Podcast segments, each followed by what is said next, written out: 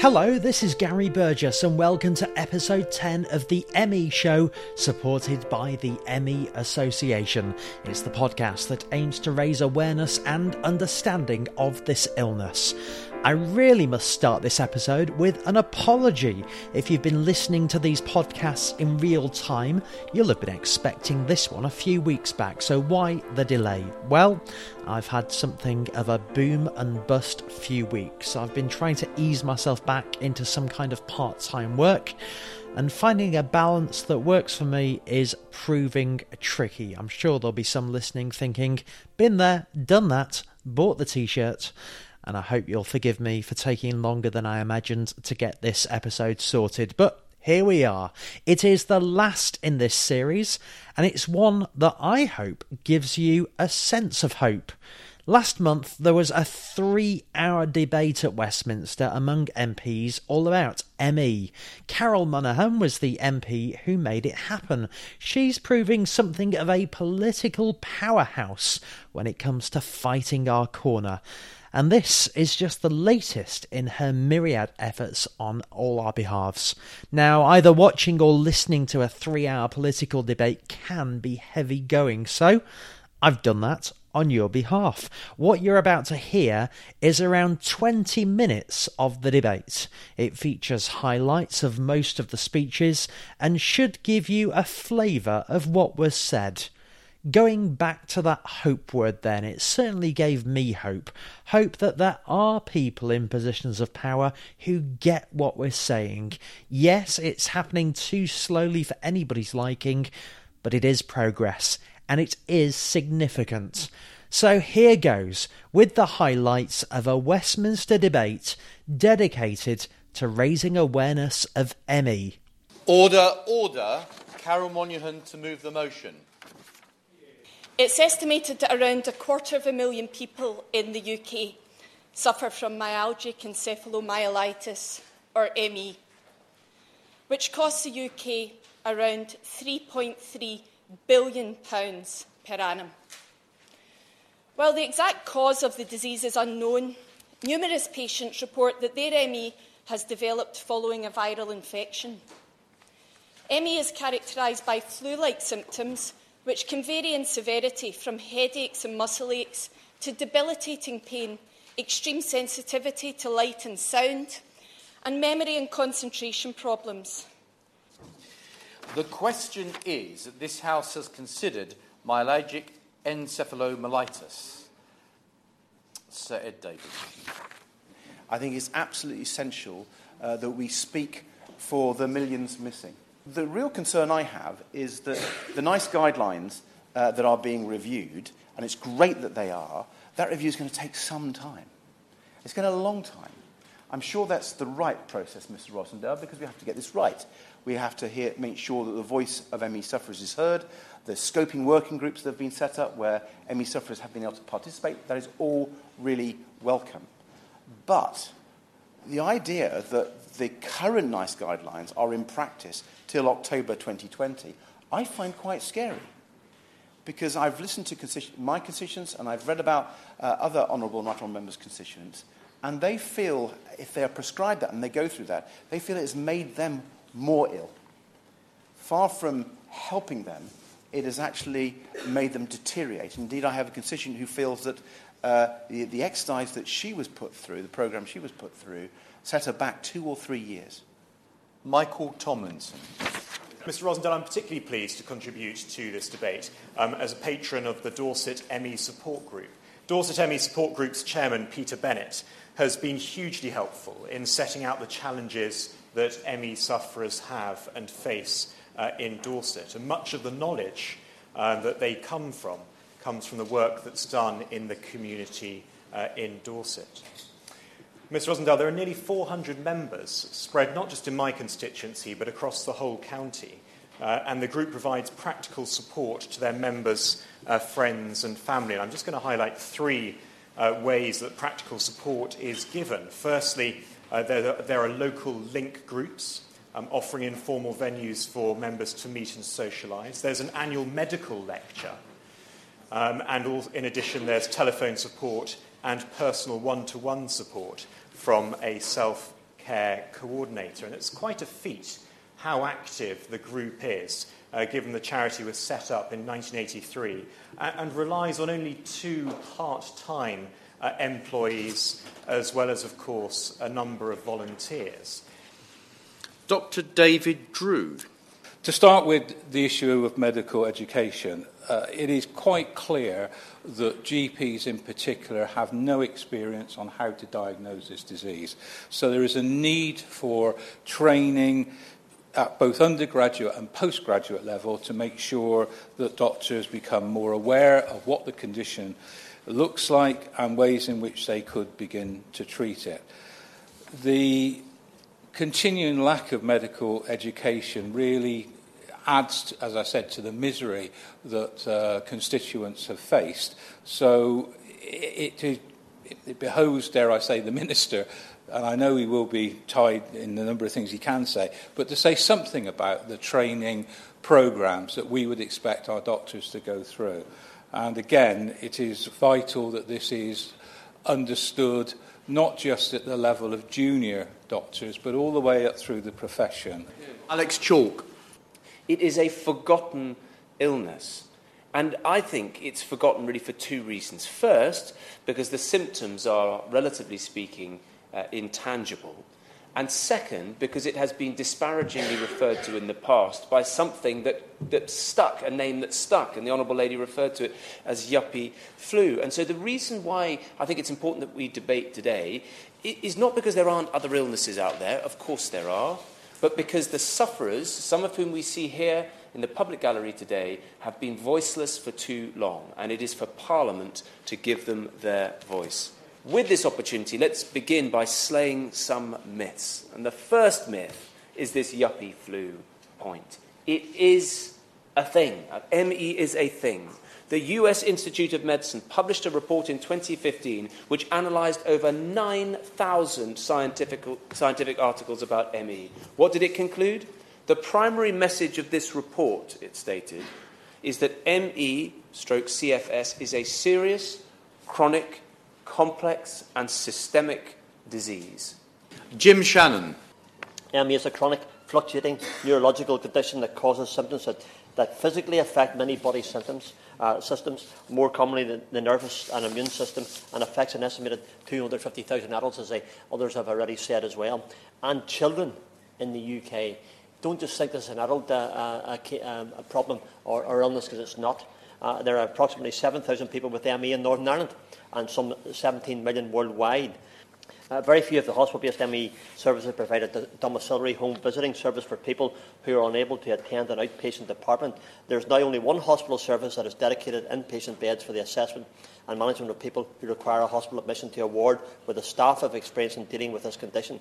Specialist uh, services for ME are scarce and under-resourced, as many have said. The situ- situation is, I'm ashamed to say, in relation to Northern Ireland, my own home nation, um, that there are no services in Northern Ireland, which makes it all the worse. Uh, we have a non-functioning assembly, uh, as, as, many will know, and it means that the of trying to initiate something to happen is even more difficult now than it, than, it, than it, has been in the past. It is my belief that the only way of getting the attention and dedication that is needed to treat ME is by seeing that it's correctly classified, and that, that is not what has happened up to this stage.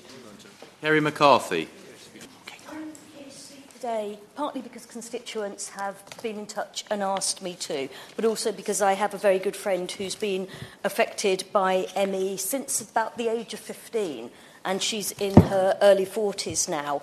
And when I say affected by ME, that means that she um, didn't go on to college, she has never held a job, she isn't at the worst end of the spectrum of severity, but I think I could probably best describe her condition as just almost constantly feeling rough. So it's like either having flu or migraines or aches and pains and just being aware of that. Obviously, it's, it's one thing to read up on the condition or to hear um, accounts from constituents that come to see me. And I've had constituents both with ME and fibromyalgia, um, which is a similar condition, um, come and talk to me.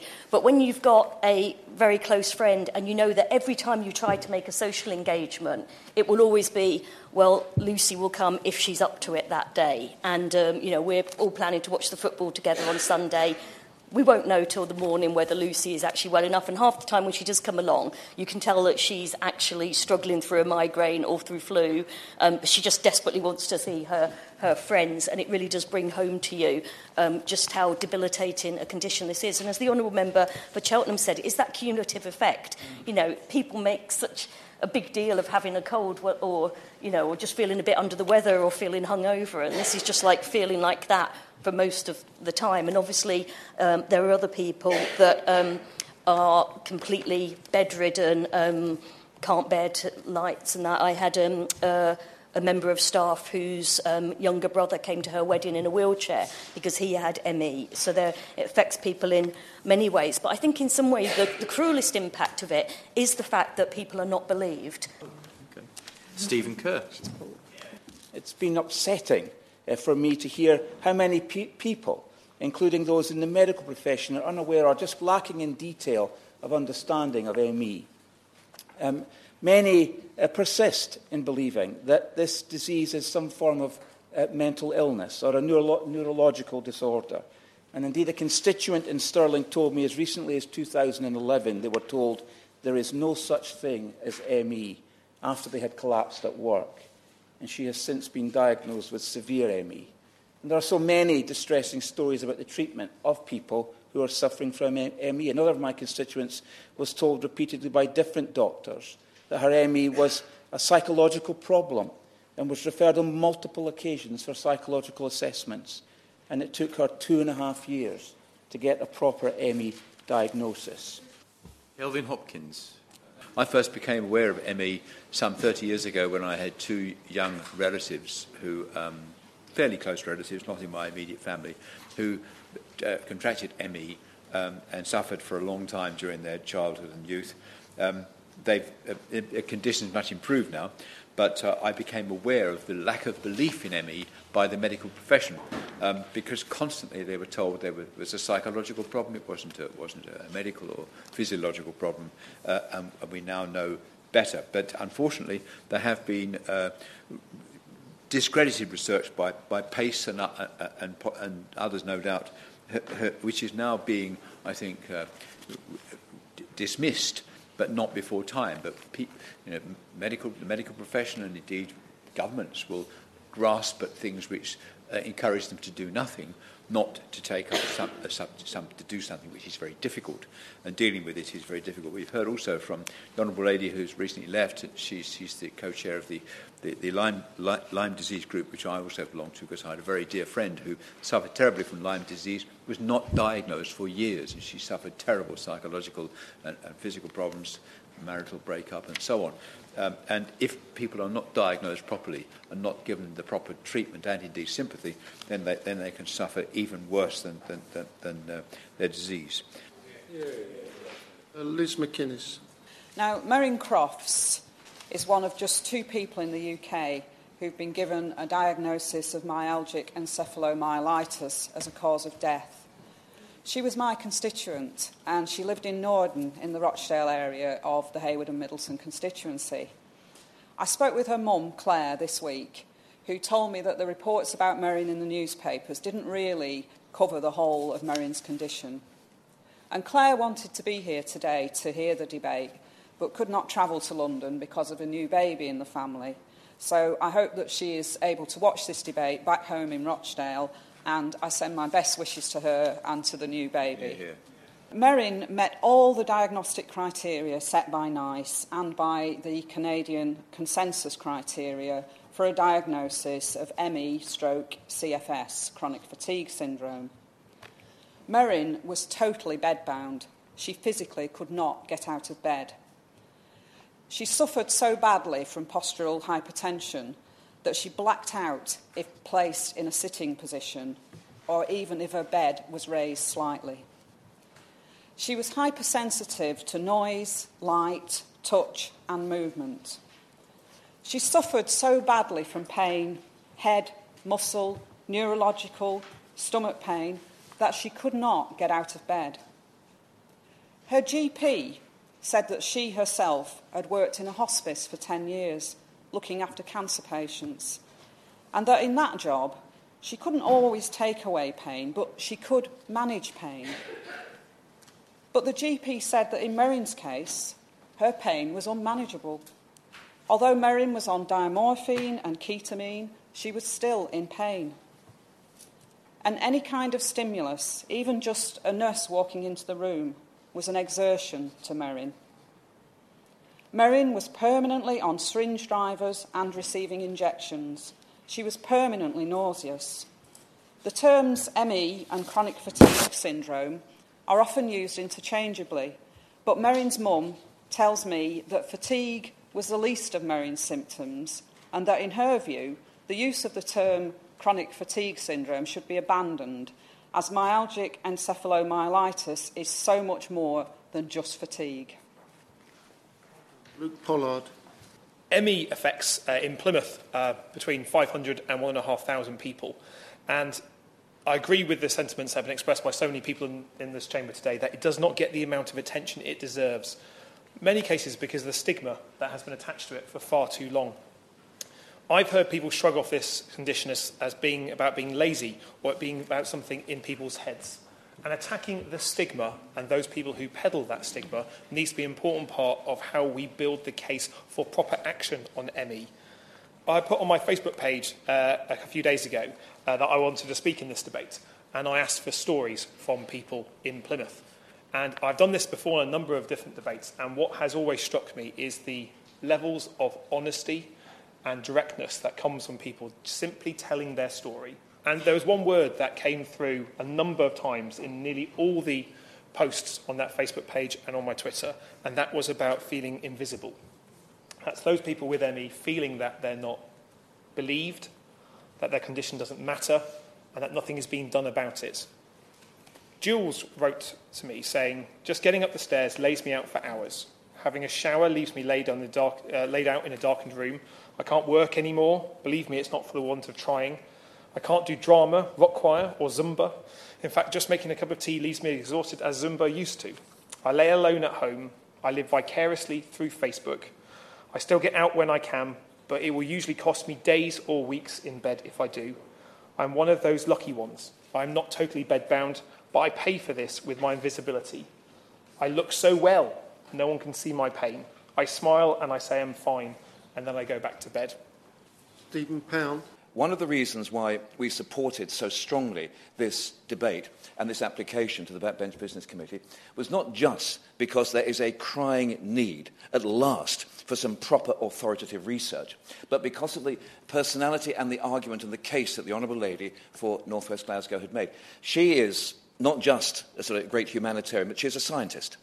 She was a physics teacher, she's a pilot, she's a person who understands the importance of empirical evidence and data. She's a person who actually wants to see scientific evidence. And as somebody said on that occasion when we made the application, um, Encephalomyelitis is probably the illness with the worst ever public relations officer ever in the history of illness because there is no other illness which is so badly presented, about which there is so much nonsense spoken, about which there are so many stigmas and stereotypes. And one of the reasons I supported the Honourable Lady for North West Glasgow is because she's seeking to cut through all that nonsense, to actually get back to some proper, hard scientific evidence and move away from some of these dismissive, cruel, and frankly painful, frankly painful comments that are made about people.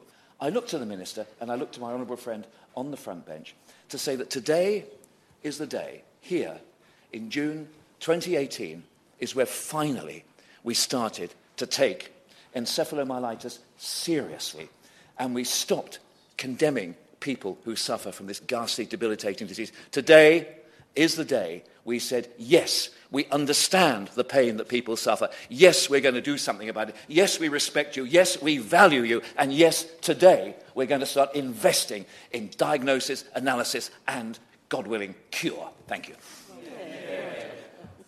Minister Steve Brine. The NIHR and the MRC are speaking with the UK CFSME Research Collaborative and the patient representatives about how they can best support a joined up approach to high quality research into this complex complex disorder.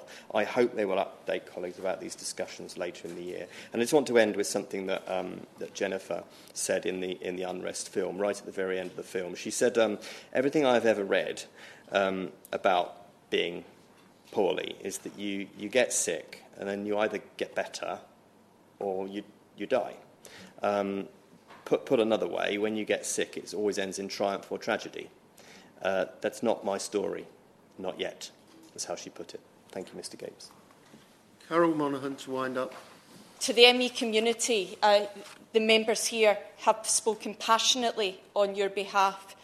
I don't see this as being the end. So I, I really once again thank everybody here this afternoon and the fight for the people with ME, both here and across the world, continues. Yeah. Question is that this House has considered myalgic encephalomyelitis treatment and research. As many as are of that opinion say aye. Of the contrary, no. I think the ayes have it. And there you have it.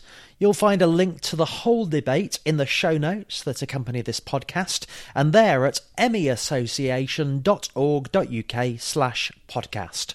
That's meassociation.org.uk slash podcast. And that's it for this series. I am aiming for a second series this autumn or winter time.